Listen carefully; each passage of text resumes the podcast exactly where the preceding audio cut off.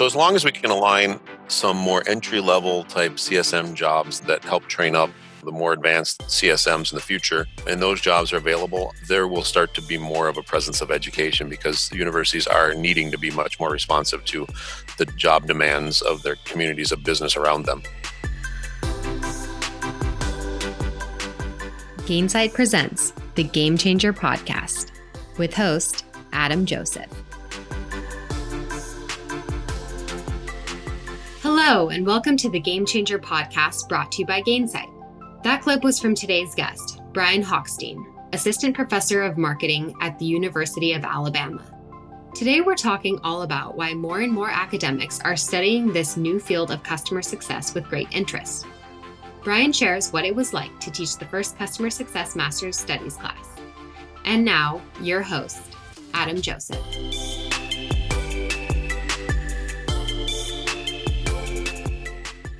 Hello, everybody, and welcome to the next episode of the Gainsight Game Changer podcast series. I'm Adam Joseph, the Director of Customer Success at Gainsight. Now, the exponential rise of customer success has taken on many forms over the last few years. It's been amazing to see the progress of businesses from all over the world that have implemented phenomenal customer success strategies, but also thought of it not just the name as a new function, but as an ethos that permeates across their entire enterprise. And as customer success has grown up and evolved, it's also spawned a lot of related activities such as training and certification, such as our very own Gainsight Pulse Plus program. But also, and very excitingly, academic professionals studying customer success and producing studies that talk about its impact and its benefits. And to help discuss this further, I'm delighted to welcome Brian Hochstein, who is the Assistant Professor of Marketing at the University of Alabama. In his time, Brian has conducted uh, hundreds of interviews with CSMs, executives, and customers of firms engaging in a, a customer success philosophy. He's also taught the first ever course in customer success management, and his work has been published in several leading journals. Brian, a very, very warm welcome to you. Thank you so much for joining us today. Thank you, Adam. It's great to be here. And I was talking to Brian just before we hit the record button today, and I learned this really fascinating fact about Brian that I never knew before. And I've known Brian for a little while that you actually had a previous life as a radio host. Well, host is a, a very favorable term, but uh, when I was a long time ago, back in the pre 2000 days, about late 1980s, actually, I was a radio announcer, I guess you'd call it, on a, a local radio station where I lived in Wisconsin, in, in, the United States. I live in the United States. We did a lot of things like talking about the futures of farm crops and things like that, because it was a very rural type area, but also played music and monitored baseball game broadcasts and things. So I just had an interest from early on in talking and communicating with people. And, and my first attempt at that was through a, a radio type program as I was mentioning before, just the interesting twist in my life was I ended up literally probably 15 years later in working in television selling advertising and it brought me back to that interest of communications and how people communicate things and i mentioned that to kind of tie into customer success just a little bit because in my mm. job where i sold television advertising I was a pure salesperson. I full cycle sales. I worked with customers from beginning to end and prospecting to them not being our customers anymore in some cases. But my approach to that really was what I now would realize is a customer success approach. I had also worked in a more of a customer service role prior to that in between. And I brought those skills of customer service to the sales world and put them together. And almost everything I hear or learn in people talking about in customer success, I made that a focus of my job without knowing that this thing, customer success, was later going to become a thing. Of course, I was a salesperson, so I had commissions and quotas and high pressure and all of that stuff too. But I felt like I did it differently than a lot of people, not all of them, but then a lot of a lot of my counterparts and really focused on serving the client and being proactive and, and doing a lot of things that customer success managers do. So I wouldn't say I was a customer success manager before there were customer success managers, but I used a lot of the same ideas to be successful in sales. So it, it, it fits well with what I'm studying now. Yeah, as I, as I look back and think about even stories from my youth, when, for example, my parents would always go and buy the car from the same dealership and the same salesperson. I mean, he was almost like a family friend, but I didn't think of it then, of course, but applying it with the lens of the career that I've had since, there were so many aspects of customer success management that, that you know, in the UK, secondhand car dealership salesmen get a, a pretty rough ride in terms of their reputation. But this person knew everything about my parents, knew about their likes, their dislikes, their the kind of cars they might want and built that relationship over many years. And even though they weren't necessarily the cheapest cars or the best cars, my parents would keep religion. They wouldn't even think about going anywhere else to buy a car. And if I think about the first time I experienced customer success management as a consumer, I always think about that person. So it really resonates. Yeah. And as I said, one of the ways I can see that customer success management as a philosophy has really grown up is that academia taking an interest. For years, I've seen courses on salesmanship, on marketing, and many others being offered. And so it's great to see customer success also making a foray into academia and for students being able to learn about it in their entry path into their career. But from an academic perspective, what motivated your studies in CS? How did you get started from an academic perspective with it?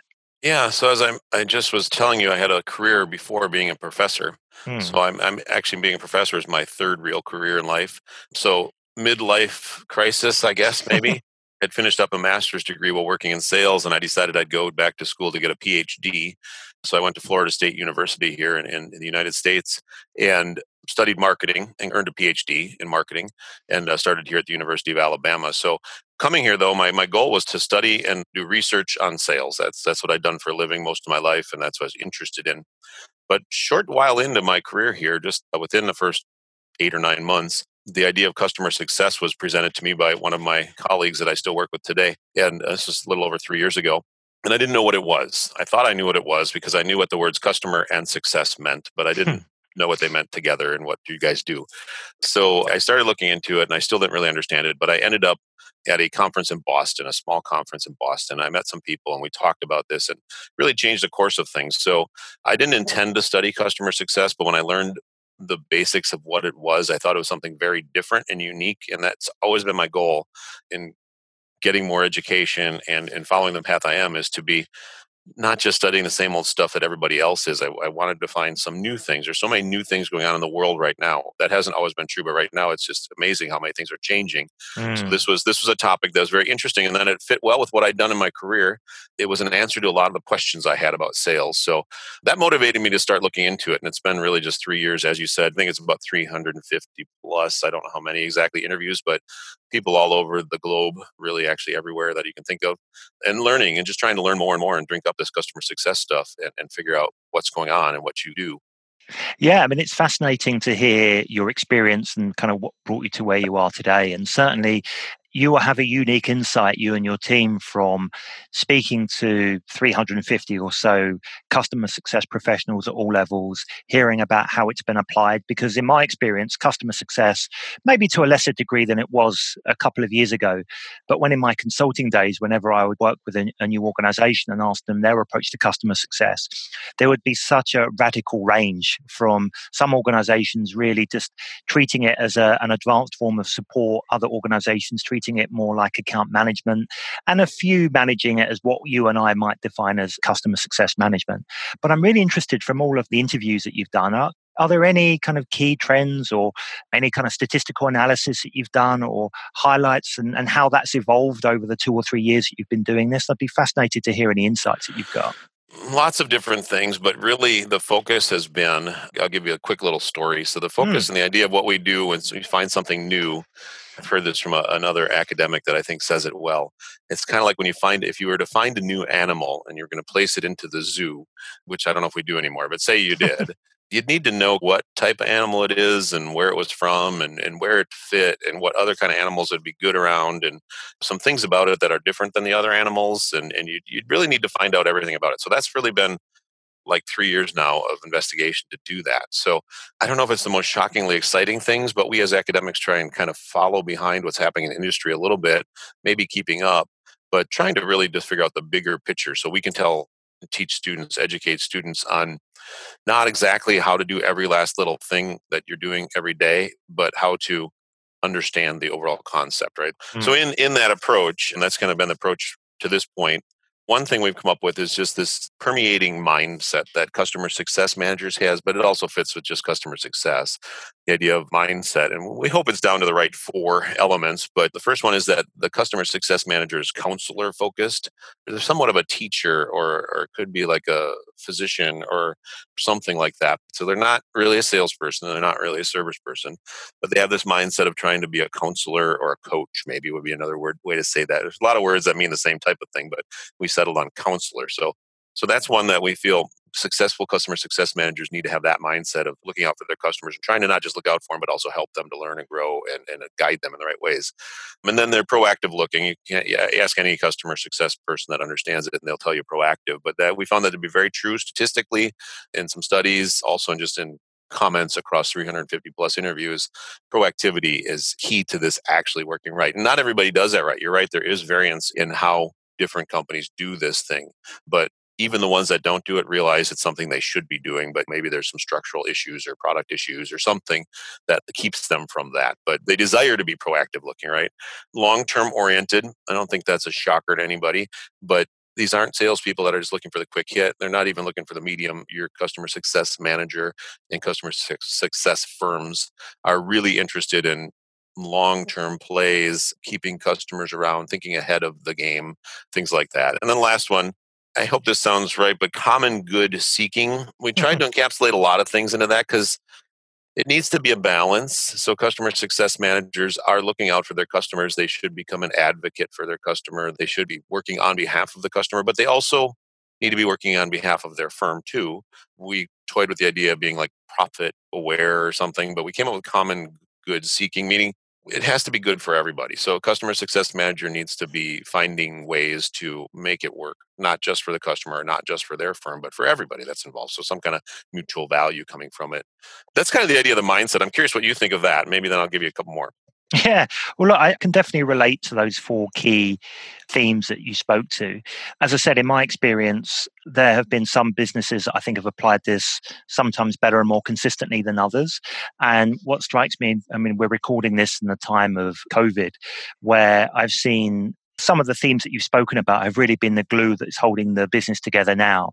As new business is, is kind of somewhat more difficult to convert reliance on your customers and really the delivering on the ethos of customer success has become more, more important. However with that said i've also seen the opposite of where when times are tight it could be the CS team has seen most at threat from being furloughed or, or, let go, which kind of flies in the face of everything we're talking about. So I think it, it's really true. I guess my thought is now is these themes now turning into visions in which companies are holding their hat on for the long term success and growth of their customers, or was customer success for them something of, of an experiment? They tried it, but when times are tough, they're going to revert back to the tried and tested methods of just selling and selling and selling again. Hmm. You know, it's interesting and not on my script, but hmm. I've been working on a project during the midst of this COVID thing, and I, I did interviews last last several weeks um, with people all over the world, and some of them are customer success managers, some sales, and some of the questions we ask get at that idea you just said there the new versus uh, existing business and the, the firms that are doing customer success well and i've talked to people in a couple from sao paulo brazil uh, people in india people in paris uh, united states and new jersey interesting people in new york city that work in the empire state building originally where there's a big hmm. problem here san diego you know so kind of spanning the globe in both sales and customer success and those that have a clear focus on customer success are doing pretty well. Uh, everybody I talk to, a variety of industries, at least hanging in there because they they can develop further these existing relationships that are already strong and they're strengthening them. And they, I think, almost every single one of them admitted that their new business is almost non-existent. They they're mm. not making progress onboarding new clients right now. No, none of that. But then I talk to the salespeople, and they also are having problems with the new business and trying to find more and having to find new approaches and being mildly successful in many cases. But it's a much rougher road for those that are purely dependent on a sales force without some kind of customer success, at least from what I've seen in a small, small sample of, I don't know, 30, 40 different people I've talked to. But because they don't have that deeply connected existing base of customers, the ones that are just purely doing sales stuff, and they're doing all. Some of them are doing okay, but it's it's a much more difficult path. So they they don't they're mm-hmm. making it up every day. Whereas the customer success teams may be making some stuff up every day too, but they they at least have a pretty good base mm. of people to work with that are interested in wanting to grow. So that's an interesting comment. Mm. I think the other point I'll make as well is, and again, you know, looking at the four themes, as I said, I completely agree with them. But if I was a hard nosed CFO or CEO looking at this, I'd say, well, that's all well and good, Brian, but how does this impact the bottom line? So how does this improve my yeah yeah, sorry to cut you off there, no, but no, I mean, we're developing what we call a model. So our first step is this customer success thing. What is it? We save that as a call that a mindset. These four things that would describe it, and then we see that as leading to customer health. Those things impacting customer health, and then customer health impacting performance. And performance being things you think of, uh, of course, retention, growth, advocacy of the customer on your behalf, things like that, and some other ones that are found in different industries. The next step is customer health. So the reason customer success people do this is to promote customer health. And I did want to mention that because like them or not, it doesn't matter to me. But the, we have a definition from the World Health Organization, so they're very, very big in the news lately, uh, at least in this country. They have a definition that goes back to 1948 of human health that I think is interesting. And they say health is a state of complete physical, mental, and social well being, and not merely the absence of disease or infirmity. And that's their definition used to this day from 1948. So, what, like 70 or two years old, right? But it's saying that little definition is saying health is more than just not being sick. So, health is something more than that. It's being well and not being sick. Okay, so that's kind of how I'd, I'd say that. So then we define, and I don't know if this is a final definition yet, but the way we're looking at customer health is something very close to that, saying customer health is a state of complete engagement, experience, and value outcome well being, and not merely the absence of business problems, which could be like uh, interfirm relational things, value proposition problems, product related problems. So, applying that World Health definitions to a business setting, we're trying to say if a customer is perfectly engaged with your company and has a perfect experience, getting perfect value outcomes, and they have no problems, they'd be perfectly healthy, right? Mm-hmm. Um, so it's more than just not having problems, and it's more than being just engaged or any of those things. It's a bunch of things together that make up this overall well being of your client, which is customer health. So we've done a lot of deep digging into that area, and we think that's really an interesting area because you can measure it. And we're finding we put together a nice, like a two by two of leading and lagging indicators that are gathered either through human perceptions and or through automated systems and AI and stuff like that. Mm-hmm. And it's different for every company, so we can't exactly tell you what those are, but we think they all should be. You definitely should have a, a good element in each of those four quadrants of things that relate to engagement of the customer, experience that the customer is having, and value outcomes that they're getting. That you're measuring them in some way and looking at them from different angles and, and calculating their customer health. And uh, it's a much deeper issue than that, but that's like I said, kind of academics have to say, how do you teach this to a student? You're not going to teach them exactly how Gainsight calculates customer health for their customers, right? You're mm-hmm. going to teach them what's the kind of overall framework that you should be following. So that's where we're at with that right now. But it's it's what we're seeing and what we next want to test. Now, what we're seeing is that tie from those things and keeping good track of that, and CSMs doing the things they need to with their mindset to keep that steady and growing and in the right direction. The customer health. If you have that going, there's a clear connection to the business outcomes that you need as a selling firm, right? The performance, the dollars and cents, and you can make that connection. That's our next step, and we're working on right now is some financial event studies and other field experiments to make the empirical connection of that the you know the dollars and cents connection with numbers i don't have that just yet i've heard it from hundreds and hundreds of people that that's yeah. there anyways I, again i'm curious your take on that because you work with this stuff every day but we see customer health as kind of the middleman of uh, what csms do and what firms get out of it yeah, for sure. Yeah, I mean, as as you were talking, I was kind of nodding away because it really resonates with what we in the customer success world have been preaching for a long time about the impact that having a really strong customer success methodology can have. I've always thought customer success has really stood on the it's kind of a, a three-legged stool if you want to make to get it done right. First one is having the workflows and processes evolved all around the way that you're going to deal with your customers and work with your customers to help them get to those business outcomes. The second is what the structure of your CSM team is going to look like. It's all well and good having great workflows and processes, but if you've got one CSM covering 5,000 accounts, it's quickly going to fall apart. And the third one is how you're going to do this at scale using technology, which is where a system like Gainsight would be so effective. And of course, you know, this whole leg is built on upon the foundation of the business having customer success very much at its heart. This ethos that permeates across all departments rather mm-hmm. than just thinking of customer success as a, a one off team. And where I, I have seen customer success fail isn't sometimes because the lack of having great people there or workflows or processes. It's really where it's tried to swim against a corporate tide where, you know, you've got a product that's incredibly buggy. You've got maybe a pre-sales function that is maybe misaligning expectations. And on occasions it is because customer success, all those things aren't true and it's customer success not delivering. But in my experience, these are some of the themes that I'm seeing that are really the big differences between customer success, not only starting but thriving and those that maybe organizations that start off with a CS function and then slowly it slips away and they kind of go back to more historic ways of working another question I had for you, Brian. Yeah. I'm, I'm, really fascinated by some of the research that you've done. You mentioned earlier the global scale of some of the participants and some of the research studies that you've done. And when I talk to individuals in CS, I do sometimes see a geographical difference when I, I talk to my colleagues here in the UK versus continental Europe versus the US versus Asia, and also in terms of the types of company they're working at. So, customer success in a startup might be very different to customer success in an enterprise business. I'm just interested uh, in terms of what you're hearing. Are things, at least at the thematic stage, are they relatively the same, irrespective of those regional and customer maturity indices, or, or are there some variances based on those, or maybe something else? Wow, that's a good question. Um, thought about this question a little bit, and I think you you put in most of my qualifiers there yes, there's differences in maturity. Yes, there's differences in cultural aspects and things.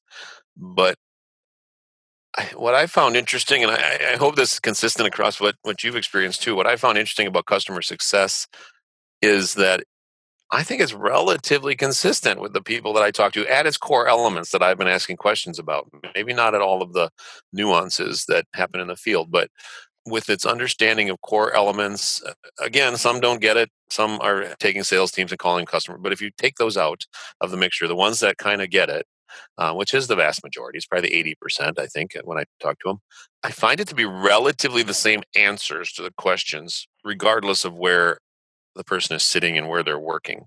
But I'm asking pretty broad, like definitional questions, and you know, so so that may be account for some difference. But what I think is interesting about that, and this is my premise, and I'm not, I, I hope it makes sense, is that companies like Gainsight and others, Salesforce, I guess, was involved in this early, you know, starting customer success and and the thought leaders of this space. Let's just put it that way: the thought leaders of the customer success space started developing this idea not all that long ago, within the last decade, a little over a decade, and they've been rolling it out, and it's been growing through evangelism and conferences, and I've been at multiple pulses in, in your side of the pond and over here, mm. um, and other other types of conferences and thought leader things, and to the large extent, it kind of all started at about a common kind of root idea, I think, from what I can gather. So most people that understand it and want to take the time to understand it kind of understand the same common themes of it. They've read the book by you know, Nick Mehta and, and Dan Steinman. They've read a bunch of different blogs that tend to lead back to those same kind of ideas um, and they kind of answer in that same i mean i can get pretty consistent answers when i ask questions related to anything that would be in, in that realm now if you get differently into talking about how do you calculate customer health or how do you yes it's different and people do things differently based on the cultures where they're working even for the same company but that's pretty much just good marketing so I don't want to be shocking or not. I'm just saying I, I honestly haven't found that many regional differences between between the because it kind of rolled out in a short period of time and it's rolled out from one spot and rolled across the world. So here's my here's why I think it's interesting. In the past, the way things used to happen, they just naturally generated where they were, right? There wasn't this huge connection 50 years ago or 100 years ago of our world. So, marketing ideas that started in, in Germany or in Australia or somewhere just were there, right? And people developed them and thought through them. And at the same time, other people in the world were coming up with similar ideas. They didn't know about the, all of it, each, each other, but they were developing mm. things that were kind of alike. And then over time, they linked up maybe over decades, right? They kind of linked up and people started to learn together. So they're they're somewhat different based on where you're you're looking at them. In Hmm. this case, this started, as I can tell, I mean, kind of started as in a relatively quick time period and gener- was disseminated very fast across the globe using you know of course digital means and everything and conferences and books and things but i don't see where australia had its own customer success ideas that it was developing for 30 years and europe had the same things but different and the us was and then eventually they all kind of happened to meet. You know it's not that right? Um, so it's kind of the other way. It's like we came up with a good idea and then as it grew it kind of was refined and refined worldwide. So that's kind of my thought on it and i'm not Mm. saying i'm an expert on that particular topic but but it's intriguing to me that marketing ideas that used to grow organically in different spots and then eventually come together are now either being manufactured or coming from organic means like this one did but then can be disseminated and adopted across the globe quickly. I mean that's kind of an interesting thing that's different to me but as a marketing professor Well, I mean, from my, my viewpoint is that again, when I when I talk to senior leaders across different types of organizations, from startup to enterprise, global or regional, I think you're right. I think you look back at the, the fabulous book that was authored that you referenced between Nick Mehta, Dan Steinman, Lincoln Murphy, that blue book of customer success that I see on virtually you know everyone's book stand that what the, that's got an interest in this field. So I think from a, a notional perspective, everyone gets it. I think it's not so much that I see that people have got a differing view of what customer success is. It's more the implementation of it can, Right. can differ. It's a bit like the when you're learning to drive, right? There's at least in the UK, we've got a book that tells you the mechanics of, of how to drive and the laws of the road, but everyone's driving style is, is something going to be different. And so I, I kind of see that the same as the with customer success. It's not so much the understanding of what it is, it's implementation of it that I think can differ a little bit from companies of different maturity or global aspect to it. But that's a really Yeah. fascinating topic. yeah so from my hmm. perspective as a marketing professor. Of course i'm asking only the bigger questions so i'm, I'm not asking about all the implementation so i don't see Yeah. that and i f- fairly admit that. I kind of see it but i but i don't see it completely i haven't studied that. But from a marketing perspective that seems normal to us now that's how that should happen but that isn't how everything used to grow in of business thought right? Yeah, so yeah, uh, it's kind of it's just to me that's sort of an interesting tidbit of studying this stuff. As a student of history i also love history historical stuff so I, I look at how all these things evolved over time and used to happen and now they're happening differently and it's kind of interesting Yeah. Hey, and Brian, finally, I'm just obviously with coming back to academia, I would love so my kids who are teenagers now, when they think about going to university somewhere in the UK, although my daughter told me yesterday she wants to go and study at UCLA and said it'll only cost me £65,000 to get her there, from which point I needed a stiff drink. But, you know, do we see a, a future where courses across, especially the, the US, UK, further afield, where there will be academic courses in customer success for students to take into as they think about a career in the field? My answer is yes. It's a slow process in academics but the answer is yes as long as there continues to be a great demand of jobs. And the one thing i've run into with that is a lot of the jobs that are available the customer success managers tend to need a little bit more experience uh, and some life experience as well to, to be good at what they do so that is challenging for educating and getting people jobs in the field just fr- fresh out of college. So i've been teaching in the master's program here at alabama and, and those students are finding some traction in getting jobs. So as long as we can align some more entry level type csm jobs that are that help train up the more advanced csms in the future and those jobs are available, there will start to be more of a presence of education because universities are needing to be much more responsive to the job demands of their communities of business around them. The way that I'm really approaching it now, though, is I've taught the last two years now a standalone class on customer success management. And I'm going to adapt that a little bit now because I've, I've agreed to teach a full curriculum of uh, sales to our master's program here. And I see customer success, if it's going to become a thing for everybody to know about, it needs to be somewhere ingrained in that sales process education that some students go through. It's not sales, I'm not saying it's sales, but it's definitely related to the interactions of sales. And there's a lot of established sales programs. So, my next goal on this, as opposed to just a standalone class, is to ingrain customer success as just another element of a way a company moves product right Mm-hmm. and keeps keeps customers retained and that customer success managers are one role that does that and the philosophy of customer success should permeate and be the overarching thought of all of that. Okay, so uh, it's my Mm. big my big picture right now. So I'm going to have three classes: one in professional selling, like a first class, and then I'm going to have one about customer management, and then I'm going to have one about management of sales forces and customer success managers. So I'm going to try and blend those together in a way that other sales programs could adopt that and they could build that into the systems they have now and the classes they have now so that we go from almost nobody coming out of universities knowing about customer success to at least in the United States, there's hmm, about 150 schools that have a well established sales program.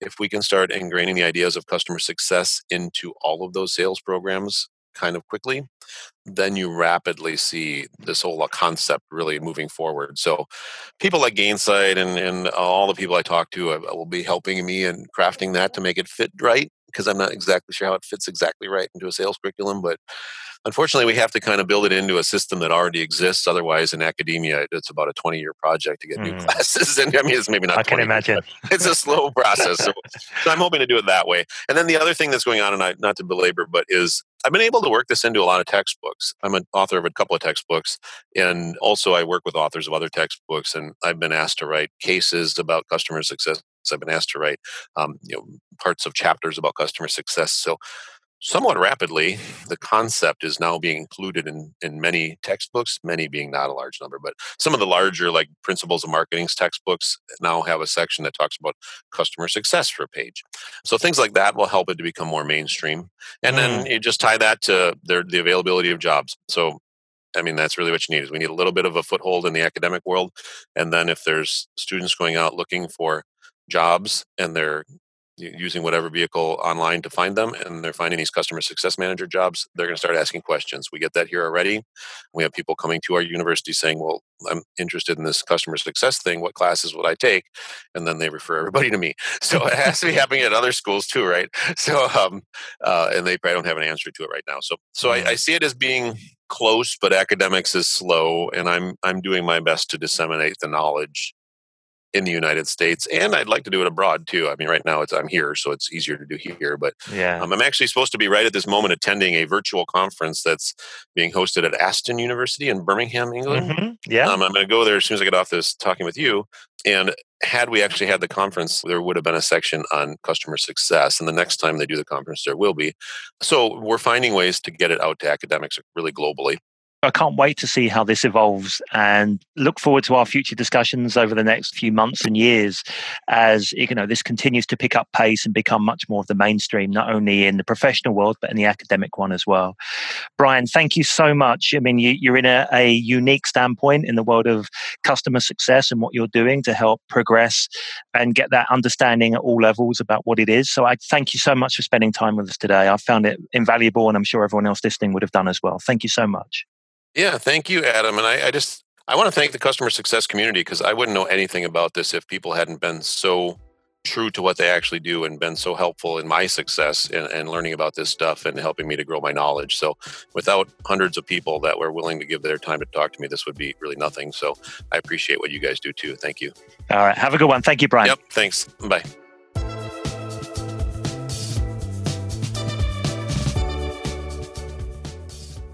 We hope you enjoyed this episode of the Gainsight Game Changer podcast. Please follow, rate, and subscribe wherever you listen to podcasts. For more information about all of our episodes, please visit gainsight.com.